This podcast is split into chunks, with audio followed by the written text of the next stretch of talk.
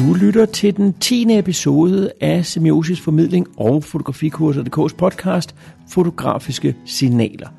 Denne episode har fået titlen Sort-Hvid, fordi det blandt andet er det, den handler om.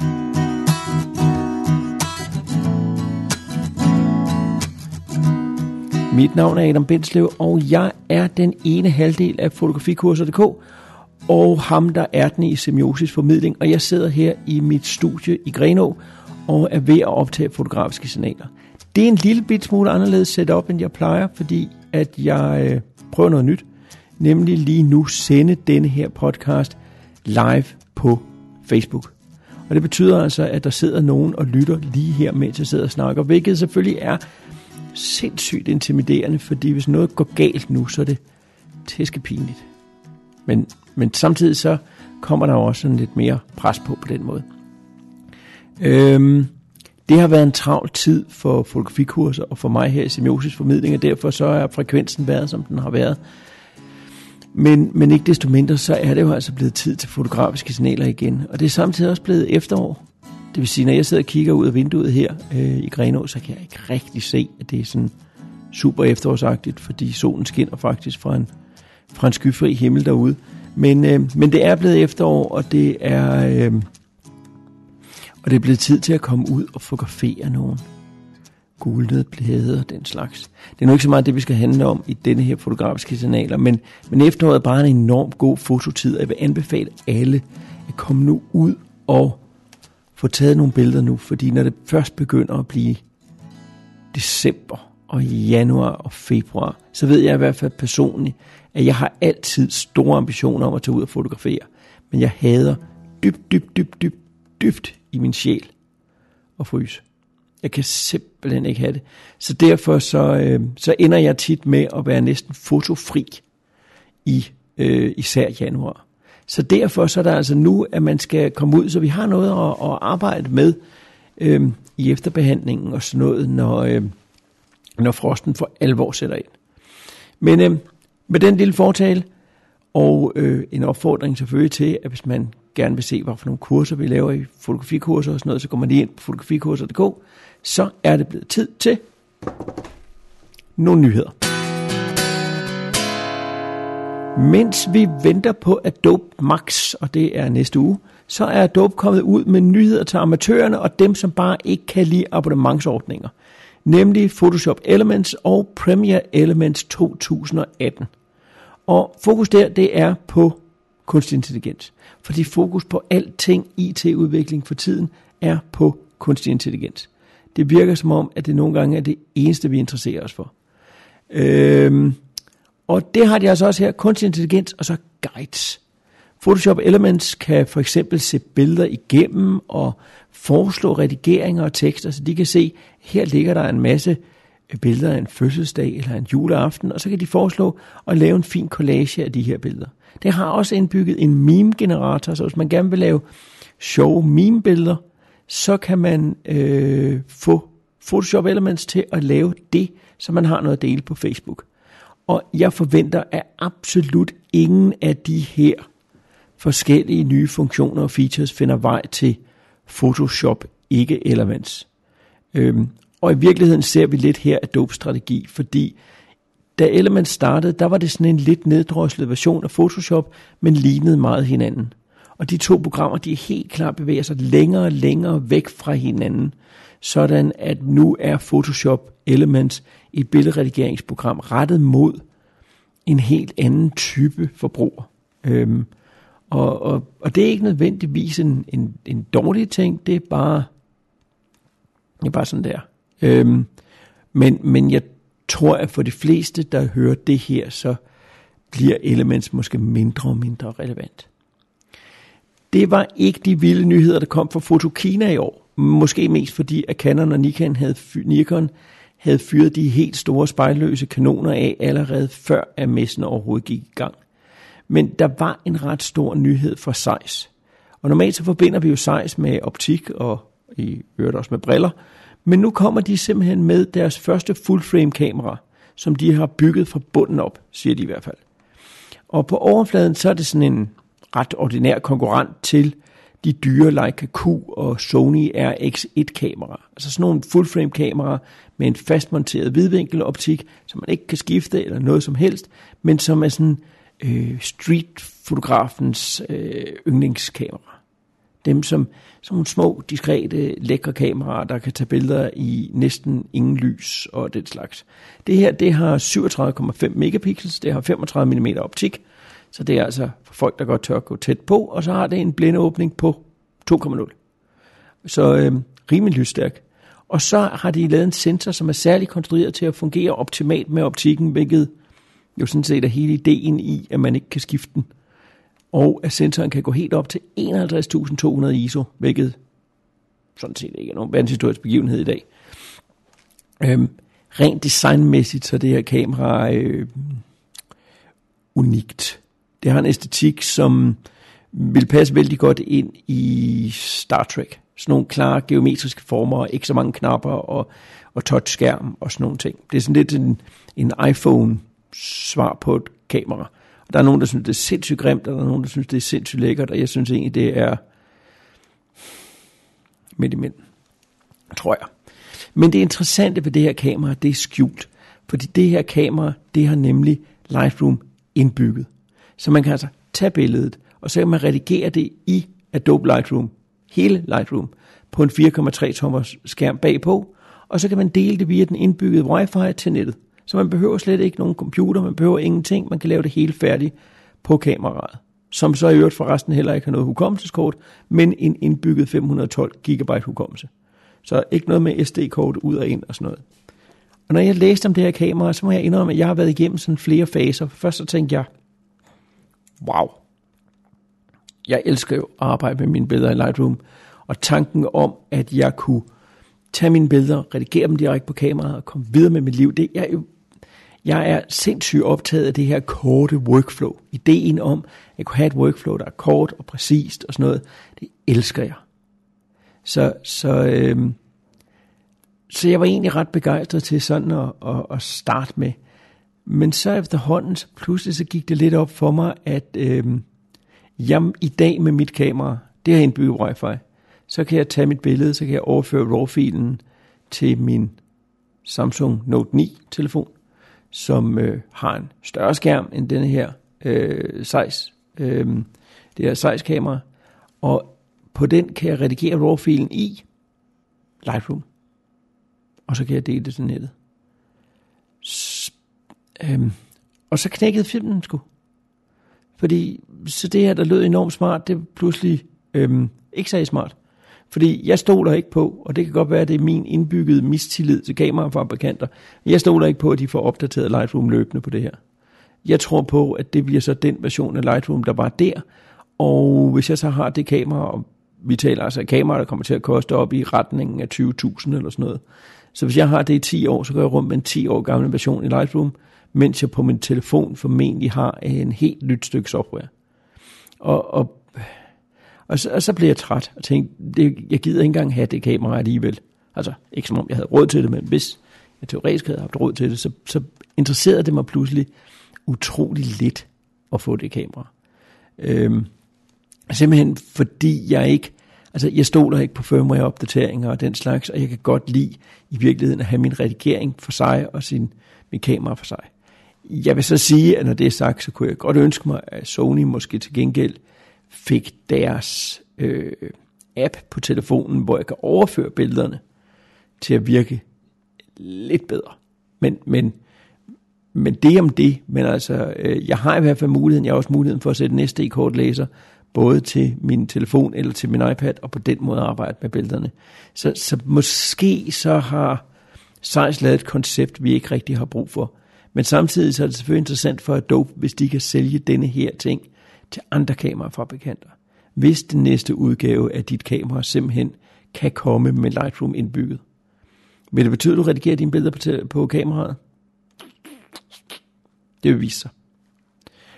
Og vi slutter denne her nyhedssektion, som som vanligt er blevet alt for lang, med Google. Og jeg skal ikke tale her om døden af Google+, Plus, selvom at, øh, at det er noget, jeg har en masse meninger om, men det vil jeg nemlig reservere til digitale signaler, som er en anden podcast som jeg laver, og som udkommer i næste uge, hvor jeg vil snakke om Google+. Så i stedet for, så vil jeg tale om Google Image Search. Fordi her har Google indgået en aftale med det, der hedder IPTC, som står for International Press Telecommunication Council. Det er dem, der laver standarder inden for mediebranchen, og som blandt andet har lavet en EXIF-standard, der hvor vi i Lightroom og andre steder kan skrive vores copyright data ind. De har lavet en aftale med Google om, at fremover i Google Billedsøgning, så viser de simpelthen de her copyright-informationer. Så hvis vi husker at lægge dem på her med en opfordring, så får vi dem altså også ført over, sådan at de bliver vist, hvis folk finder vores billede på nettet. Det forhindrer ikke nogen som helst i hele verden i at stjæle mit billede, men det som det kan gøre, og som er øh, en mulighed, er jo, at det kan give folk muligheden for at få fat på mig og finde mig, hvis at de skulle øh, ønske at købe mit billede, eller spørge om de må bruge det, eller hvad det nu skulle være. Så, så alt nyt er godt nyt, og, og det at Google begynder at læse de tags og vise dem frem i billedsøgningen, det er faktisk rigtig, rigtig godt nyt. Denne her uges tema, eller den her episodes tema, handler om sort-hvid. Og jeg indrømmer, at der er en super gusten, øh, en super gusten kommersiel årsag til det. Ikke at det her skal være en lang reklame, fordi det skal det ikke, og det bliver det heller ikke, bare roligt. Men, men jeg holder her i øh, starten af november og i slutningen af november to kurser i sort-hvid.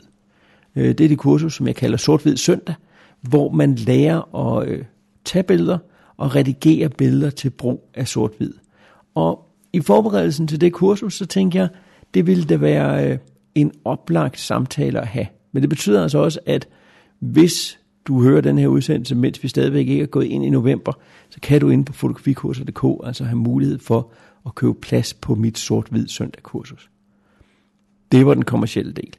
Grunden til at snakke om sort-hvid, det er fordi, at fordi jeg elsker sort-hvid.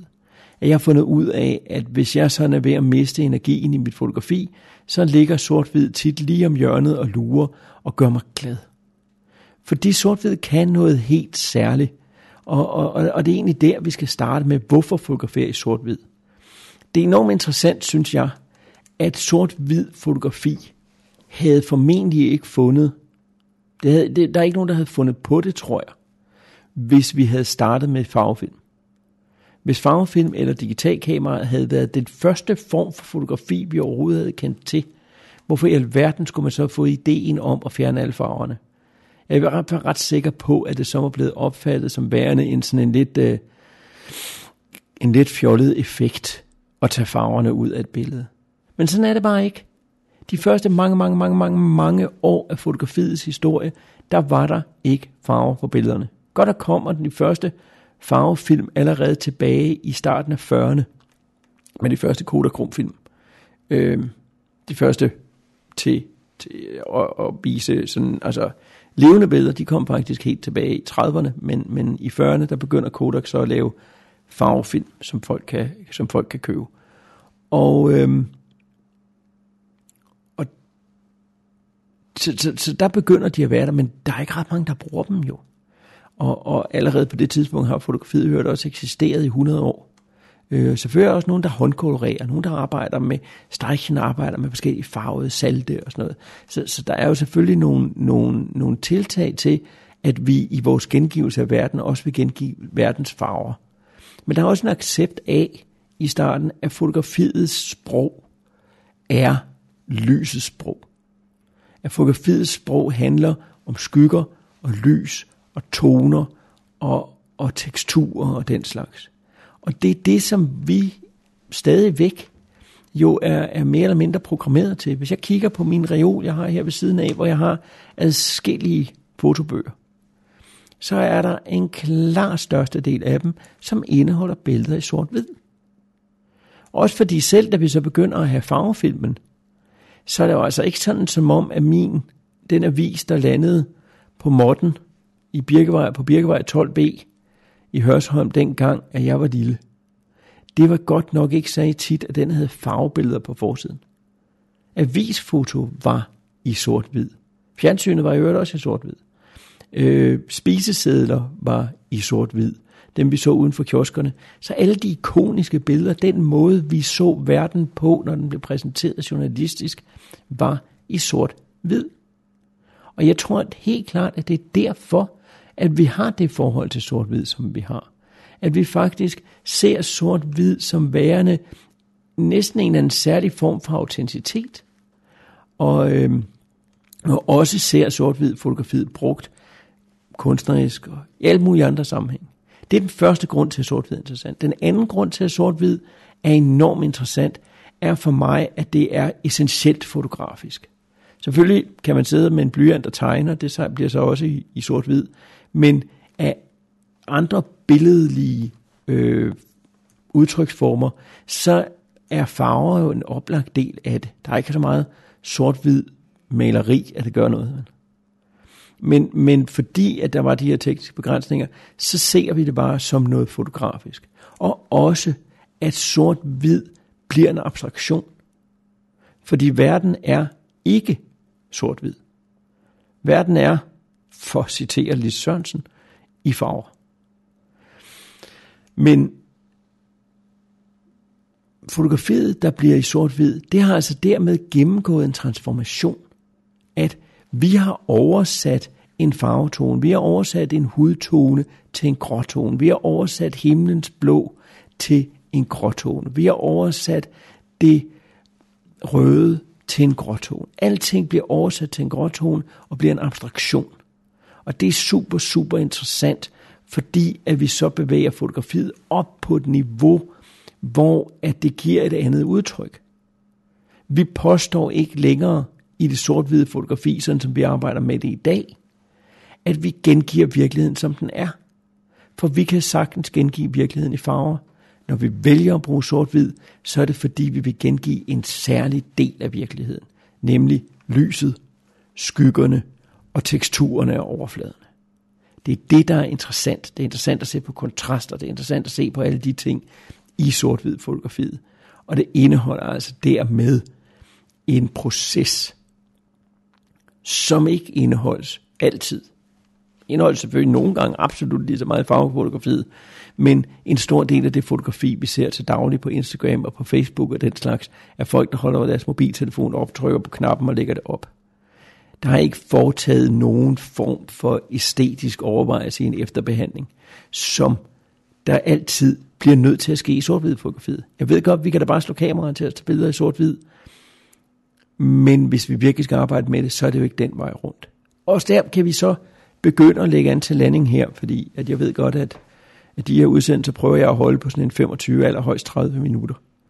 Øhm, for mig at se, mit gode råd til enhver, der arbejder med sort-hvid fotografi, er start med at tage billeder i farver. Og brug alle de fantastiske værktøjer, vi har til at skabe sort-hvid fotografiet. Hvis vi vælger at indstille kameraet til at skyde sort-hvid JPEGs lige fra starten, så mister vi simpelthen så mange handlemuligheder i forhold til, hvis vi arbejder med farvebilleder, som vi selv konverterer. Og øh, der er så et trick, fordi hvis man er en lille smule usikker på det her med sort-hvid, og man tænker, Ej, jeg ved ikke rigtigt, hvordan jeg skal arbejde med det, så er tricket RAW. Fordi kameraets RAW-fil, det er en direkte udlæsning fra sensoren. Hvis vi sætter kameraet til at tage billeder i sort-hvid, ligger ind i sådan en eller anden kreativ indstilling, og Det er lidt forskelligt fra fabrikant til fabrikant, hvad de kalder det. Men inde i de der kreative indstillinger, der kan vi slå den over på monokrom eller sort-hvid, eller hvad de kalder det. Og det vil sige, at preview-filen bag på kameraet, den bliver sort-hvid. De kameraer, som har en elektronisk søger, og som har live effekt slået til, vil også se det i sort-hvid. Men RAW-filen, fordi det er den rå udlæsning af data fra sensoren, og sensoren opfatter i farver, så er RAW-filen i farver. Og det betyder altså, at vi på den måde kan få hjælp til at visualisere, hvordan vores verden ser ud i sort-hvid. Fordi vores verden ser anderledes ud. Der er ting, der fungerer i sort-hvid, som ikke fungerer i farver. Og der er ting, der fungerer i farver, der virkelig ikke fungerer i sort-hvid. Men hvis man ikke er blevet god til at visualisere det, så det er altså et trick til at gøre det ved simpelthen at se verden allerede bag på kameraet i sort-hvid. Det betyder ikke, at det er den endelige sort-hvid konvertering, for det er så næste skridt. Det er at lære at bruge en god sort-hvid konvertering. Og hive billedet ind i Photoshop RAW Converter, eller i Lightroom, eller i Capture One, og arbejde med det der. Eller hvis man vil gå endnu længere, så brug så noget som øh, NIX Silver Effects Pro. Det hedder ikke NIC længere. Øh, de hedder nu. Øh, de er ejet af DxOMark. Øh, det er jo det her lille tyske firma, som hed Nick, som lavede nogle fotoredigeringsprogrammer, øh, eller nogle, bare nogle plugins til Photoshop, som øh, var tæskedyre, men tæske gode. Og de blev så solgt til Google for noget tid siden. Det er også dem, der laver Snapseed.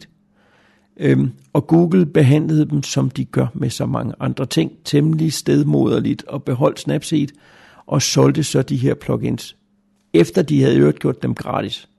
At de var gratis i en lang periode, nu de så solgt dem til DxOMark, som har lovet, at der kommer opdateringer til dem, og man kan finde dem, hvis man søger på Nick Collection eller sådan noget på nettet, men det gør også, at de ikke er gratis mere.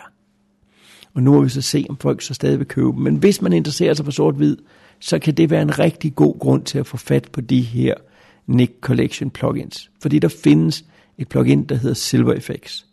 Og Silver Effects er fuldstændig forrygende, fantastisk sort-hvid konverteringsværktøj, som virker som et plugin Photoshop, som virker et plugin i Lightroom, hvor man tager sit billede, man laver de grundlæggende redigeringer i farvebilledet, fører så billedet over i Silver Effects, og der laver man sin sort-hvid konvertering. Der kan man lægge man kan lægge korn ind, man kan lægge kontraster ind, man kan arbejde alle mulige planer med billedet for at skabe et, et unikt sort-hvid look. Og alene de præindstillinger, der er i Nik Software, er fuldstændig fantastiske.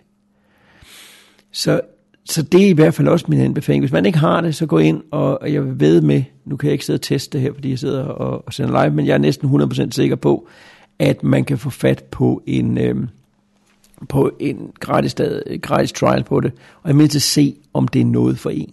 Og ellers så er der altså noget med at lære sort-hvid konvertering, især i RAW-konverteren. Fordi hvis man omsætter et billede til sort-hvid i Lightroom eller Photoshop, og der sidder nogen lige nu og siger, ja, det kan man også i Capture One, og det kan man sikkert, men jeg arbejder meget sjældent i Capture One, så jeg ved det ikke.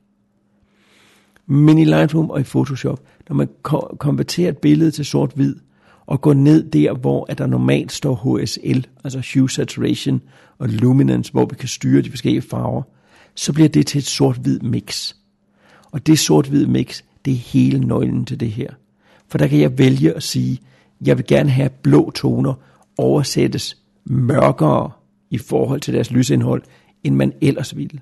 Og jeg vil gerne have, at orange toner, som hudtoner, oversættes lysere. Og dermed kan jeg lysne hudtoner, jeg kan gøre himlen mørkere, jeg kan ændre mit sort-hvid udtryk på nogle måder, som sort-hvide fotografer tilbage i filmdagene ville blive voldsomt misundelige over.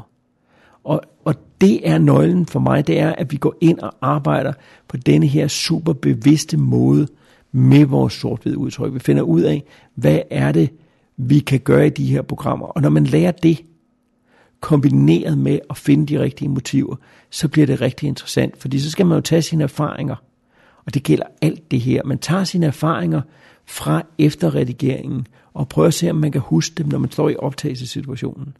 Fordi, og det har i hvert fald været min, min erfaring nu igennem en del år, at hvis jeg ved, hvad jeg kan med en fil, hvis jeg ved, hvad det dynamiske rum er, hvis jeg ved alle de der ting, så kan jeg optage til efterredigering.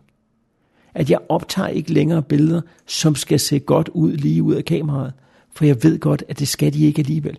De skal ikke lige ud af kameraet. Så vil jeg hellere optage billeder, hvor jeg for eksempel sørger for at have helt op til der, hvor højlysene klipper, og så kan jeg altid mørkne det senere, hvis jeg ikke vil have dem helt derop. Men gå efter at eksponere på den måde for eksempel, gør, at jeg har nogle meget bedre filer at arbejde med, end hvis jeg eksponerede mere mørkt. Det er i hvert fald min erfaring igen. Så, så lær denne her sort-hvid ting. Øv jer på den, men kom ud også og få skudt. Og det var 10 episode af fotografiske signaler. Jeg er, øh, er glad for, at vi nu er oppe på, øh, på et tocifret episodenummer, fordi nu begynder det at virke som om, at det her faktisk er en, øh, en permanent ting. Og øh, jeg vil gerne sige tak til jer, der lyttede live på Facebook. Det synes jeg er helt fantastisk, at der faktisk sidder nogen derude og giver mig thumbs up og sådan noget, øh, mens jeg sidder her og snakker. Det er en, øh, det er en forrygende følelse. Den her udsendelse kommer selvfølgelig ud og ligger ude på digitale signaler. Man kan finde den i din podcast-app, hvor at man bare søger på fotografiske signaler. Og det bedste, man kan gøre, hvis man synes, at det her det var godt, og man gerne vil, øh, vil inspirere fotografiske, øh, fotografiske venner og bekendte, det er at lære dem at downloade en podcast. Find en podcast-app til dem, og lær dem, hvordan man går ind og søger på fotografiske signaler. Så kan de også søge på fotografi, kamera og motiv, nu de er i gang, eller på digitale signaler, hvis man vil høre min podcast om teknologi, eller i øvrigt så også på Samdata-podcasten, som jeg laver sammen med Jeppe Engel og Anders Høgh Nissen, som handler også om teknologi og arbejdsmarked og hvad det gør ved vores samfund og alle sådan nogle ting. Så øh, jeg håber, I vil, vil lytte til min øh, forskellige podcast. Jeg håber, at I vil abonnere på Fotografikursers YouTube-kanal. Ligger på youtube-fotografikurser.dk Og så kan I finde mig som Adam Bindslev på både Twitter og på Instagram.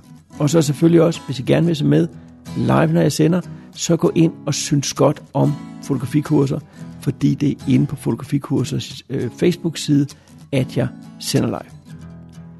Tak for den gang. Ha' det rigtig godt. Og sådan slutter det. Øh, super fedt, at I, øh, at I gad være med. Nu vil jeg slutte udsendelsen her, så vil jeg gå i gang med at, øh, at redigere min optagelse. Og øh, jamen, øh, tak for den gang. Hej hej.